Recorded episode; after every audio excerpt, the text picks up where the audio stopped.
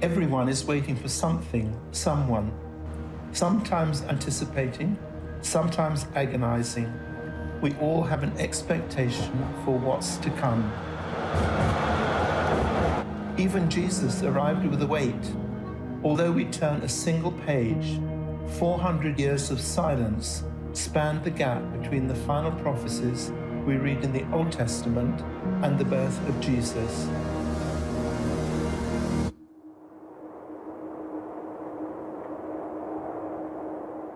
No prophet, no voice, no signs, no wonders. You can almost hear the questions Did God care? Had he vanished? Was he ever really there? Finally, with a single cry in a stable in Bethlehem, the silence was broken. The arrival of a baby born in the midst of darkness and despair was hope fulfilled, a miracle in motion. And the good news? In the same way it did 2,000 years ago, Advent brings with it the assurance that no matter what you're waiting on, God promises hope is on the way.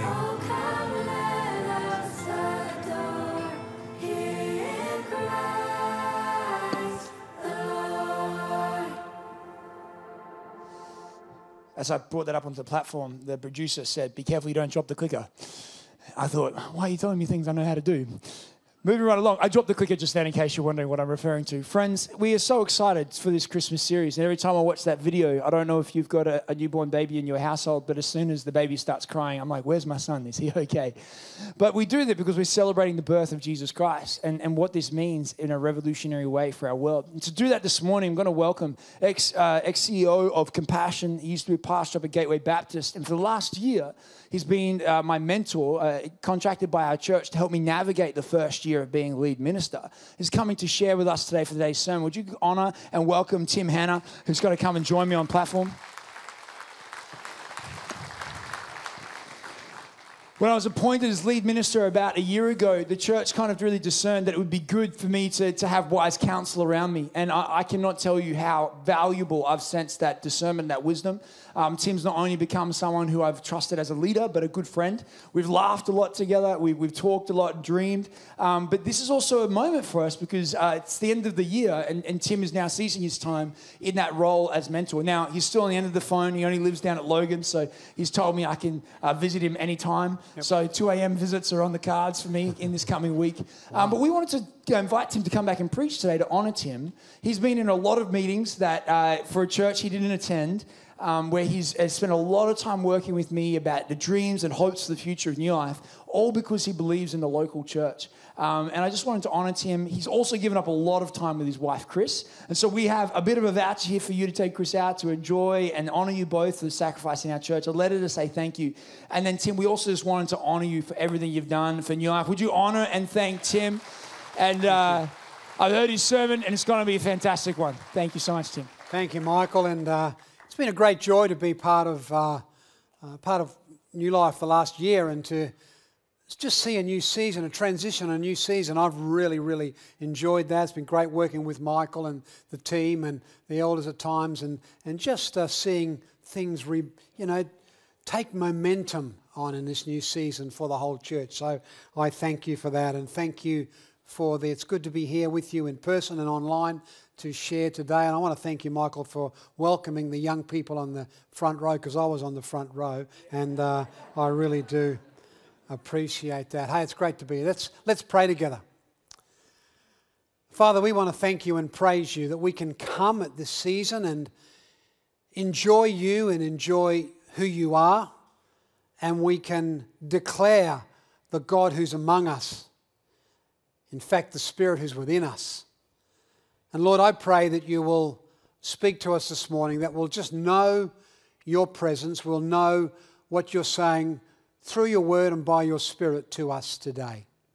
In Jesus' name. Amen. Hey, it's great to be here and in this season of Advent, which is a fantastic season. You know, I spent most of my 40 plus years now uh, as a believer in evangelical slash charismatic sort of tradition. And because of that, you know, there's some real positives of that. You, You don't get caught up in sort of empty rituals. You don't get caught up in pedantic arguments and politics so much. Wouldn't say it's none. But because of that, also, it does mean you can miss out on some of the great seasons of the Christian calendar. Because mainly the mainline church emphasizes those seasons, like, like Lent in the Easter season, and like Advent now in the Christmas season. And so, many, so much for us in this Christmas season is as people, we just sort of get all real busy right up to Christmas, and then on Christmas Eve or Christmas Day, we take time out to, to kind of reflect on what Christmas is about, and then we get busy again. And the good thing about seasons like Advent is that it causes you in the lead up to prepare and to reflect and to think, and not just see it as a, a one 24 hour event, but it's something that really matters and really good. So, Advent is the season. Advent meaning the coming or the arrival, the arrival of Jesus, God in the flesh, to be amongst us, Emmanuel, to be with us. That's the important thing that we want to look at today. And, and this season draws the coming of the Messiah that the people of God had been waiting for or hoping for. And that's our theme today. There are lots of themes in the Advent season of joy and peace, and hope's one of those. And we're going to focus on that theme of hope today this anticipation, this confidence, this expectation that God's going to do something. And you read right through the Old Testament, there's just been this um, kind of litany of, of times when people are led astray by horrible kings or led through all sorts of mishmash by rogue leaders who up and down in their relationship with God. But right through it all was this golden thread of expectation, this golden thread of hope that God was going to do something, that the Word would become flesh, dwell among us. And one of those prophets who kind of, I would call the prophet of hope himself, Isaiah, many, many years before, said words that are echoed again as the angel talked to Joseph, the human father of Jesus. And we read those words in, in this passage. All this took place to fulfill what the Lord had said through the prophet. That's the prophet Isaiah. The virgin will conceive and give birth to a son, and they will call him Emmanuel, which means God with us. When Joseph woke up, he did what the angel of the Lord had commanded him and took Mary home as his wife, but he did not consummate their marriage until she gave birth to a son. And he gave him the name Jesus. The Word became flesh and dwelt among us, and we beheld his glory. And he now lives among us. I want to reflect in this Advent, as we really begin this Advent season, about the value of hope. Hope is so crucial, it's so important.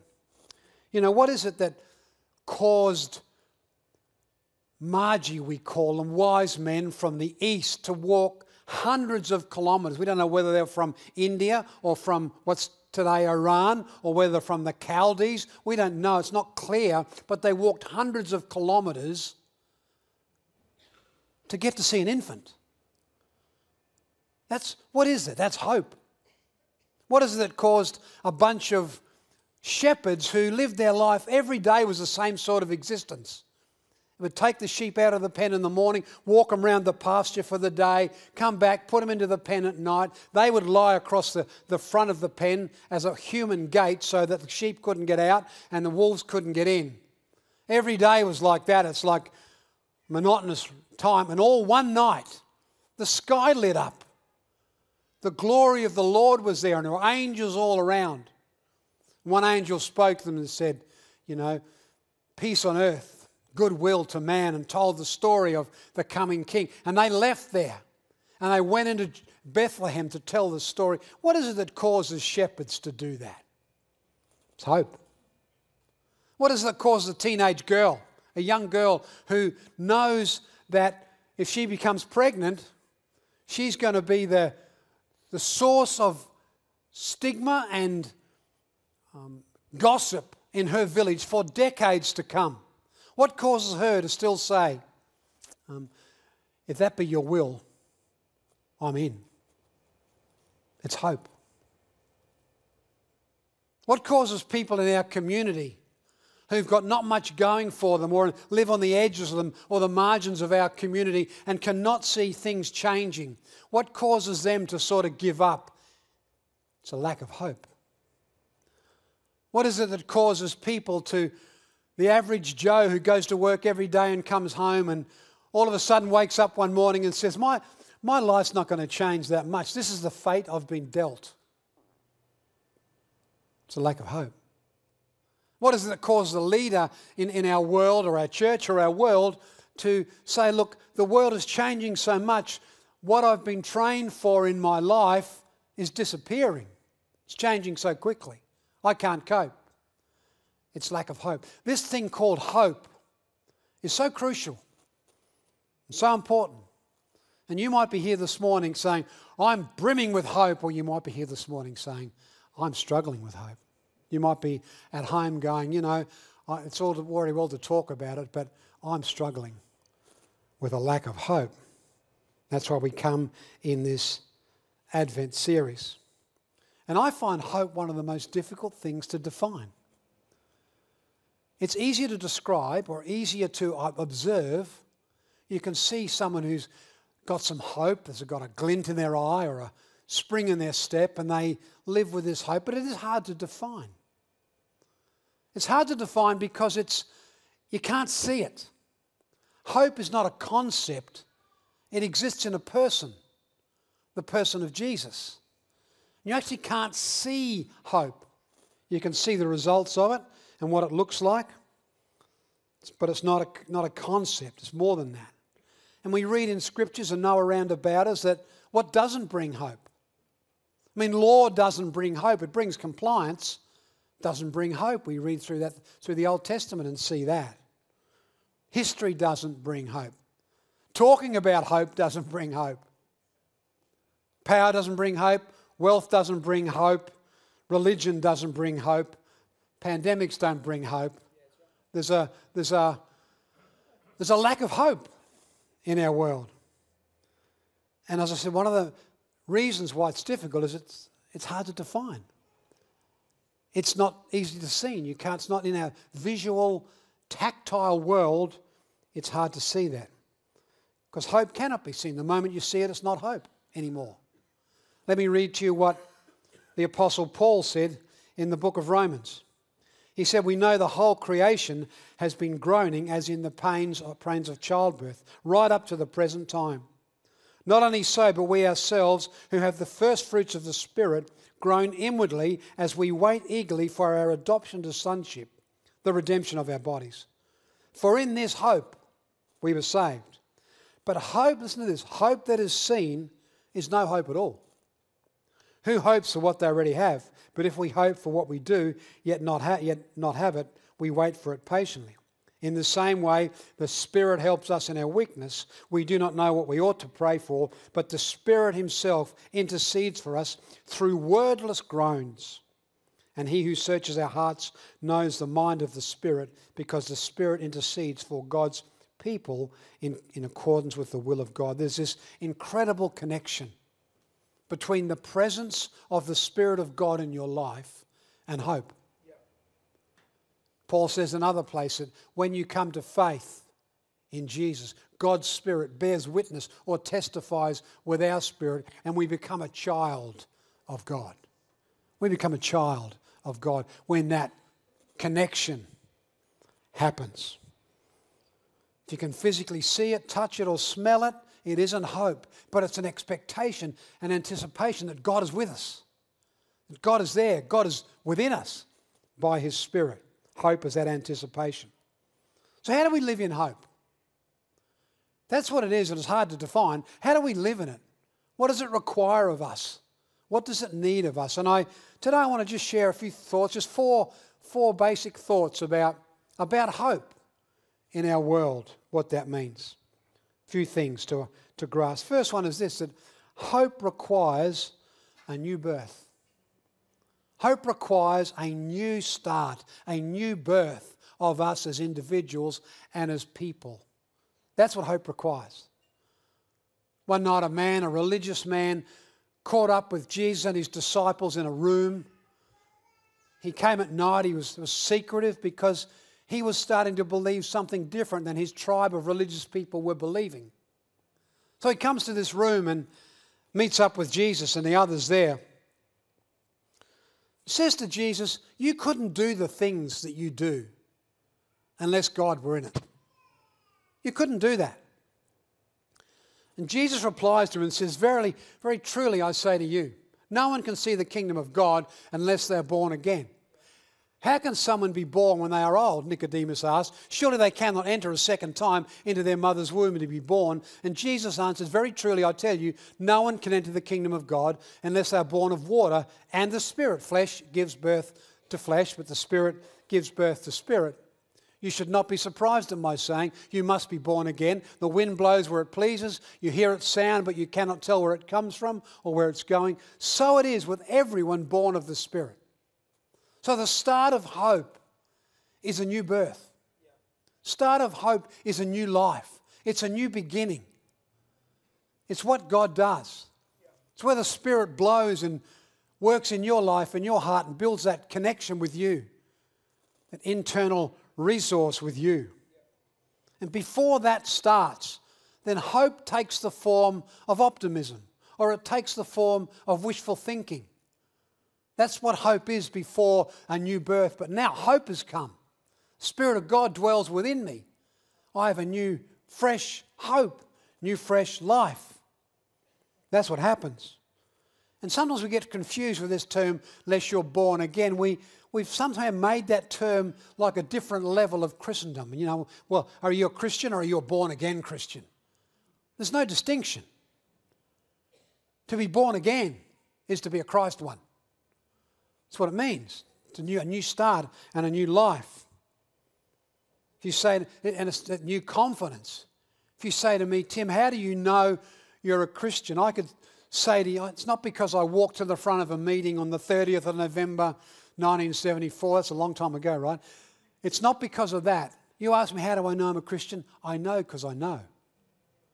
I know because the Spirit of God bears witness. I know because there's hope. I know because there's purpose. You can't see it, but the wind blows where it will. And Peter, who's in, hears that conversation that Jesus has with this man Nicodemus, connects this new birth with hope. He says this in 1 Peter chapter 1 Praise be to the God and Father of our Lord Jesus Christ. In his great mercy, he has given us new birth. What for? Into a living hope. Through the resurrection of Jesus Christ from the dead, and into an inheritance that can never perish, spoil, or fade. This inheritance is kept in heaven for you, who through faith are shielded by God's power until the coming of the salvation that is ready to be revealed in the last time.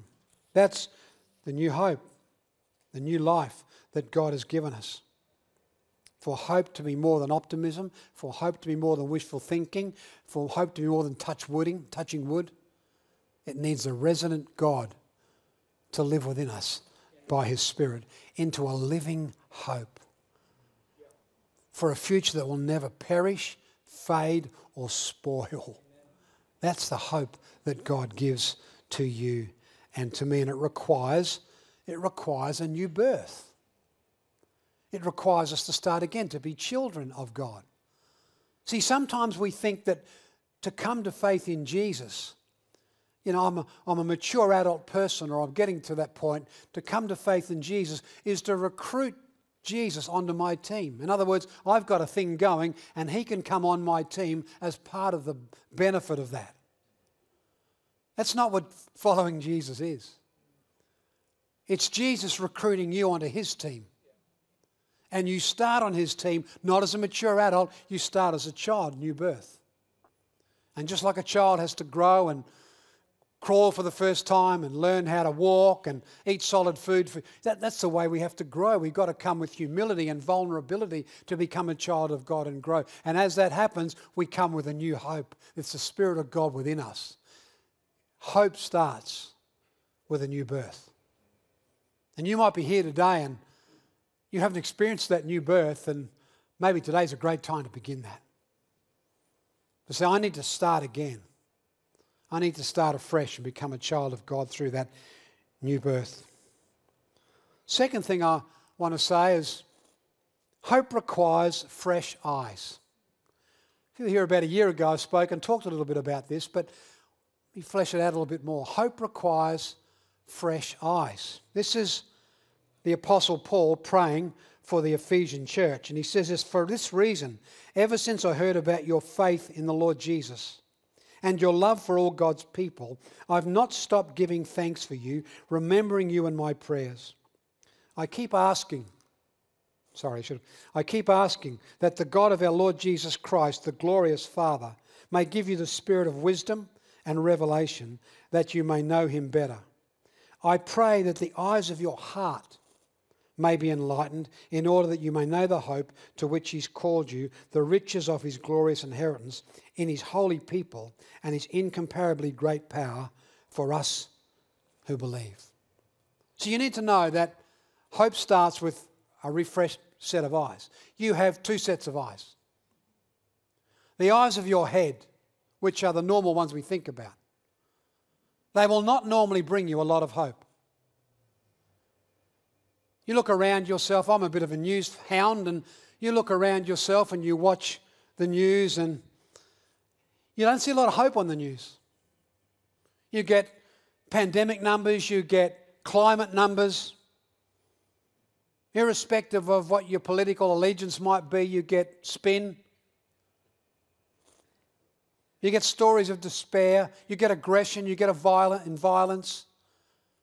You get all sorts of things, heartache and grief, and it's really easy when you just look with the eyes of your head, it's really easy to become skeptical, cynical, and sarcastic. Bitter and twisted sometimes. Really easy to do that. That's why you need a new set of eyes. That's why Paul says, I pray that the eyes of your heart, the eyes of your spirit, the eyes of your life within are open, that you would see the hope, that you would see the power of the resurrection that you would see that in your life. I pray that the eyes of your heart would be opened, not just the eyes of your head.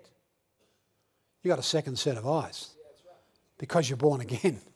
That's important to know that. It's the result of the Spirit in you. The eyes of your heart are fueled by the Spirit in you. And there are times when you just need to take a, a step back and say, What do I really see? What does God see? In this situation, what is God seeing in this situation? In this thing that I see before me, what does God see? In this bad news I've got, what does God see? In what's happening around the world in which, I, what does God see? What's happening in a nation, what does God see? Sometimes you need to just look with a new set of eyes and take time to look with a new set of eyes. Otherwise, this set of eyes in your head just gets despairing and despairing and despairing and lacking in hope. You need that new set of eyes and open those eyes to see the inheritance you have, Paul says, and the power that raised Jesus from the dead is in that new set of eyes. Third thought I have on this hope journey is that hope is forged in the crucible of life's bruisings. Hope isn't forged when everything's sweet and terrific and going really well and we're just cruising through life. Hope is forged in the bruisings. That's especially true in the life of faith. I want you to listen to this or watch and read this um, progression that we see as Paul writes to the Roman church. Therefore, since we're justified by faith, we have peace with God through our Lord Jesus, Lord Jesus Christ, through whom we've obtained access to this grace in which we stand. And we boast in our hope of sharing the glory of God. And not only that, but we also boast in our sufferings, knowing that suffering produces endurance, and endurance produces character, and character produces hope. And hope does not disappoint us because God's love has been poured into our hearts through the Holy Spirit that has been given to us. There's that reminder again that God's love has been poured into our hearts through the Spirit He's been given to us. But look at the progression sufferings, perseverance, character, hope. It starts with suffering or grief or challenges or heartaches or tribulations. And working through those with endurance and perseverance or long suffering, a character develops. A character happens. And that character is really important. You see, for us, those of us who are followers of Jesus, character is not a trait. It's not something you put on. It's not something you just sort of add to your life. It's got a progress to it. It's not that at all. We, you know, reputation is what others think of you, character is what God knows of you. And character is forged through the process of difficulty and challenges and sufferings held fast with endurance and perseverance. And that word character comes from a Greek word which means to engrave. It's not just a, a summary or a cursory view of your life, it's not just an image you project, it's not something you put on the outside, it's engraved, it's etched in you by the difficulty and the sufferings and the struggles you have that you hold on to with perseverance because the Spirit of God lives in you. And that character now is not just some external force, it's an imprint. It's an imprint on your life.